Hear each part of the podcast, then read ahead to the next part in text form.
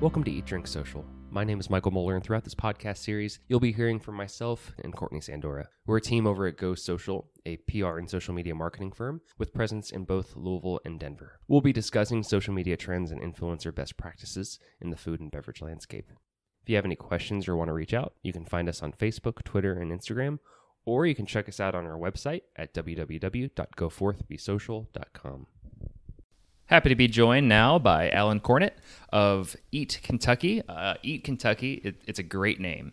And in your opinion, when it comes down to Instagram handles and, and blog names and everything, just how, how important is that? And in what ways does it help people find you in you know Google searches? With food, typically you want to be somehow locally focused. Uh, you, I see a lot of times people will have – Instagram accounts with no location. And I get that maybe if you're a personality or something, but a lot of times I even see businesses with it and I go, well, where where are you? I don't I don't even know where you are. So I want to have uh, some identification with what I'm doing. Now, you know, of course I travel and do photos if I'm on the road or something, but I want people to be able to say, well, if I want to eat in Kentucky, there you go. Then they they will find me. So. There, there you go. How, how, how did all this get started for you? Uh, well, I uh, had a couple of uh, earlier blogs, and I had been living out of state and moved back to Kentucky. I grew up here and from Kentucky, and uh, I was started doing uh, a few reviews on one of my old blogs that's uh, currently not out there. But anyway, and then I thought, really, I uh, Kentucky needs a dedicated food blog at the time. I just didn't really see anybody else doing it, and so I started Eat Kentucky initially as a as a blog, which is currently in the process of being revamped. So you won't find it out there right mm now. But I started the Instagram as sort of an afterthought. I thought, well, I'm going to have a lot of food photos, and here's Instagram, so I'll start an account and throws food photos up there and maybe drive traffic, but it, it became uh, a situation where the, the tail was wagging the dog, I guess. I had a lot more interest on the Instagram side, and uh, you know, you go with what works in that instance. So I've focused more attention on Instagram than anything else, just because that's where I've gotten the response. And I've got I've got a Twitter account, I've got a Facebook account, and I have follows there, but nothing like I do on Instagram. Have you learned anything about food to food photography since starting that account on Instagram? I well, the first thing I will say is get a seat by the window if you can. that's uh, just because you want the natural light. I mean, that's I know that's the the standard advice, but it's true. If you can get natural light, then you're do, going to do great. I was at a, a restaurant this past week, and I was there in the evening, and I just uh, I posted some photos from it, and they were okay, but they weren't what I wish they were because it was it was a dark restaurant. It just the light wasn't great, and there's a there's only so much you can do with it. Mm-hmm. So natural light is your friend.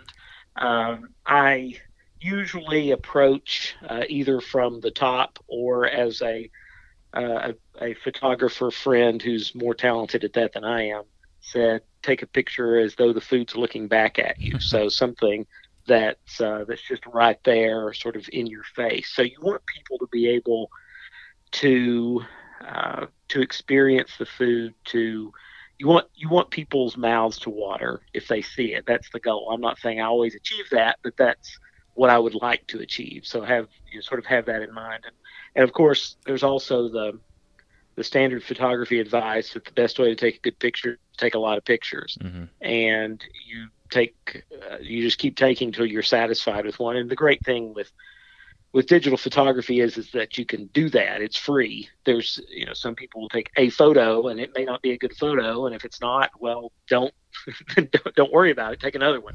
And you just sometimes you just need to experiment with angles and move things around. And uh, I you know, I'm one of those annoying people. If you eat with me, that I'm adjusting things moving things out of the way and trying to get it, trying to get it right. Uh, I, have heard it, it just takes a little bit. Yeah, I've, I've heard some people actually going through the, the, the process and the steps of actually taking their food and then going outside to get that photo and then coming well, coming I, back inside to eat it. I've never done that.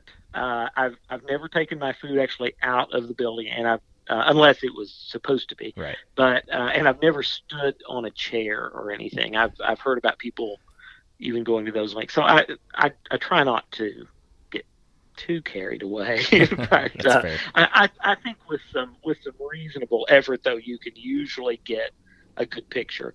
And I've really enjoyed also the uh, the addition of Instagram stories, uh, which I use a lot, and because it's you can throw things up quickly, and I've it's also a way that I can share other people's content that I like. That's something that I debated early on whether to regram people and I pretty much never did it just because I wanted it to be my content. Mm-hmm. And my stories are still primarily my content, but I also, if something comes through my feed that I like and want to want to share, I can easily pop that into stories. People can see it. Uh, they can go to that post, and then it goes away. And so uh, that's something that I've I've enjoyed being able to do now because it's e- they Instagram finally said it where it's easy to do it and it's a good way to share other people's content if you come across something good. Oh yeah, it's incredibly easy. It's kind of like you know, it's basically their their retweet function. Um, exactly right. Yeah, it's and a great I, way.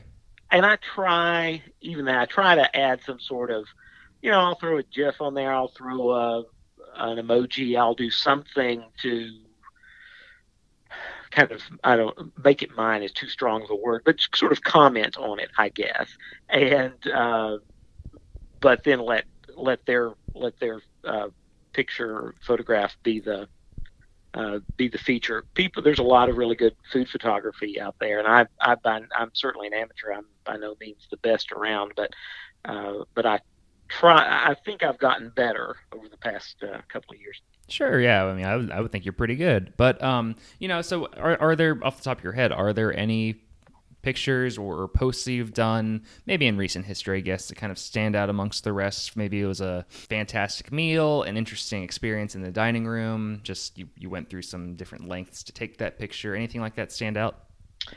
Well, that is a great question. let, let me think. I tell you, one of the things that I that I particularly do like to photograph, uh, because it almost always turns out well, are hamburgers. For whatever reason, for whatever reason, hamburgers uh, always uh, always photograph well. I do I do photographs of hamburgers and donuts particularly well. Mm. My I guess my best uh, the the one that stands out to me the most is uh, a photograph that I did of some Spalding's donuts uh, here in Lexington, which are fantastic. You you have to wait in line. They only take cash. You know, you so uh, and and when you get up there, you're you don't want to mess up the order because you're afraid it's going to be like the donut Nazi and they throw you out. But I was going to say that's always, that's that's a soup Nazi scenario right that's there. right, exactly. They're they're actually always quite nice, but there's there's usually a line. But anyway, I did a photograph of the donuts in the bag. So I did it from the top of the bag. So you've got sort of this translucent glow around them and uh, it was actually a photograph that was picked up by Garden and Gun, and they ran it uh, in on their. I don't think they it made it to the print edition, but they did feature it on one of their their website, their web stories, uh, featuring donuts from around the South, and so that was probably my uh, my proudest donut moment at that point. I, uh, and it really it, it it was not something that I thought, oh, I'm going to do a really cool translucent glowy bag shot, but it worked out that way. And so again, you get good pictures by taking a lot of pictures. So some posts work better than others. Sometimes uh, posts that you think everybody's going to love this, you you know, it's you get average reaction. Sometimes you throw things out there that you think, well, no, I might as well post something, and people love it. So you don't know, and you, you want to have some standards, obviously, and just say, well, this isn't. I'm not going to post this. I just can't get a good photograph of it. But um, but I always love doing hamburgers and donuts. So that maybe that's just what I like to eat. I don't know. Well, you know, as of uh, as of recording this interview, the Kentucky State Fair is going on. So if you want to take pictures of both donuts and burgers at the same time, you can get a Krispy Kreme well, that's burger. true. That's true. Absolutely. Absolutely. Yeah, that's some good Yeah. stuff. But hey, so I think you mentioned in, in your bio that you you are a realtor. Do you find right. that Eat Kentucky helps you get leads for that for that job at all? Well, I, I've, I've I've not necessarily found a, a huge number of people funneling in. I would love for it to. It I, I actually started doing Eat Kentucky before I started in real estate, so it was hmm. something. It was not something that I initially started as a way to drive traffic. I've thrown that on on my profile just in case Yeah, somebody well. happens to see it, and you know. Yeah. So I, uh, I- I can't. I won't say that I never think about it, but I've also, I don't really do posts specifically with that in mind. I, uh, it's more what I like to do, where I happen to be. I'm not somebody who even sets up a, a particular quota. I've got to do X number of posts per day or X number of posts per week. I'm I'm really a lighter post a lighter poster than I should be. I should post more things than I do, but I also don't want to just flood people with content to flood them with content. I if I've got something to share, I'll share it. Otherwise, I don't want to uh, to drive them crazy. Another reason why stories can be good because you can throw some things up that uh, that you don't necessarily want on the permanent grid. But anyway, as far as the, the real estate um, thing goes, it, it does work out well because I end up at lunches with people and so forth. So it gives me, I guess, the best benefit is it gives me more, more opportunity to, to eat out with people. I do photographs. So That's awesome. uh, so I, have, I do have people all the time. If I'm going to lunch with somebody, I, I'll always get, well, you have to pick because you're the you're the expert on that, and so that, uh, which which is pressure. I don't necessarily want that kind of pressure because what if they don't like it? But uh, but it does. But I usually have a little more sway in, in where where I eat, so that's nice. So you know, I, I'll occasionally watch different news programs or ESPN or something, and they'll have somebody on, and then underneath their name, they'll they'll have you know maybe their Twitter handle or something. Um, I, I see that you kind of regularly appear on Lexington TV. Is that right? I'm on usually Fox 56. I uh, pop up on their morning show all along. Usually a month or so, something Yeah. like that. I'll be on there. Do you ever see a, a lift in, in your fol- in your follower numbers on Instagram after making an appearance on that show? And and if so, I guess is that an indication of social media and traditional media kind of working together? I think I think it does drive some traffic, and I will, you know, I will make posts, particularly in stories, uh, while I'm at the studio. I'll I'll pop a few up, and uh, so it'll do a little bit of sort of cross promotion. I guess it's old media meets new media. I I don't know that I get a huge number of of hits on Instagram with it. I think I for for whatever reason, my TV appearances seem to play better on Facebook than they do on Instagram. It's just a for for whatever reason that medium or that demographic responds to better. I think that I I think you probably get an older demographic on Facebook, and a lot of them actually will comment, "Hey, I saw you on." I saw you on TV, uh, and I don't necessarily get that on Instagram particularly. So, uh, that's one of those sort of Facebook versus Instagram um, situations. But So hey, listen, before we uh, before we got started on the interview, you you mentioned that you were from Clay County, Kentucky. Uh, that's That's right. uh, like what Manchester, right? that is Manchester. That's right, the home of, of Pat's Cheeseburgers. Okay, yeah, uh, exactly. So that, that was my question. I, am let's let's say I'm not familiar with uh, with Manchester. Is that is that the one place I that's need to go? Place, that is the one place to go. In fact, when I started the blog, and uh, this will be reposted when I get the new site revamped and up. But my very first review that I did on EatKentucky.com was of, of Pat's, and I grew up eating Pat's. It's just a legendary uh, burger place. It used to be Pat's Pool Room when I was a kid.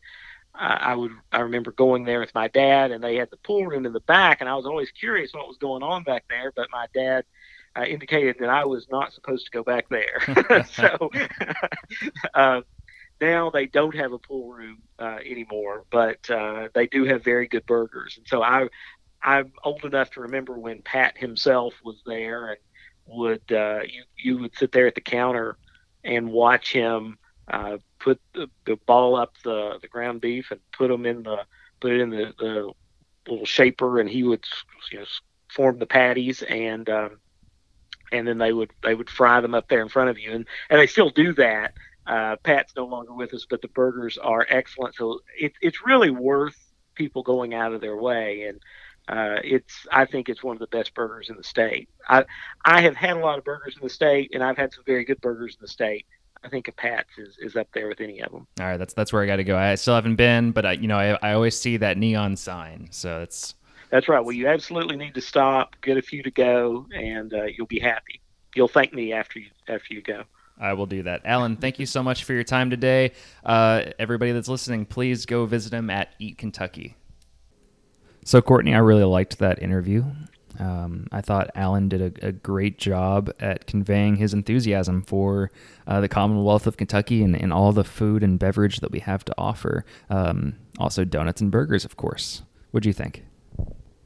Yeah, I really liked Alan's interview, and you can tell he's having a lot of fun on his account um, you know, as somebody with one foot in the PR world and another foot in the social world, I thought it was fascinating that he noticed when he was on TV, a TV news segment, that his fans on Facebook responded, but his fans on Instagram really weren't uh, interested or maybe didn't even see the segment. And I think that's so important to think about, you know, who are you trying to reach and where are those people spending their time? And perhaps the content that you create on Instagram, whether it's different images or just the way you talk on Instagram, might be different, skewed towards a younger audience versus Facebook. Uh, I also thought it was interesting that Instagram was kind of this, you know, afterthought um, with his blog and when he noticed that he was getting a ton of engagement on Instagram, he put his efforts there. And I think that's smart. You know, I, I see sometimes brands that want to be on every channel. And my thought process is you're kind of, you're just stretching yourself too thin. And it may not even make sense. You really want to spend your time, your effort, and energy on the channels where your customers are. And I think Alan did a great job with that. You know, he saw Instagram had a ton of engagement and he just ran with it. Yeah, so after talking to these bloggers a little bit more, we're at least the people that have been blogging for a long time, we're seeing that social media was very much an afterthought. Instagram came around and they thought, well, that could be supplemental to what I'm doing. Whereas we're seeing a lot of people right now that kind of do Instagram first and then blogs second. And I think that's that's interesting, but I would, I'm just kind of cautious as maybe social media might change and that that individual success can't be based on just the algorithms of that different network and I would just you know, if I was to open up a business right now, absolutely have social, but please have a website or something too. But yeah, you know, Alan with Eat Kentucky was great, and uh, I look forward to seeing everything else he comes out with. And uh, man, I really want one of those burgers from Pat's right now. See you all later.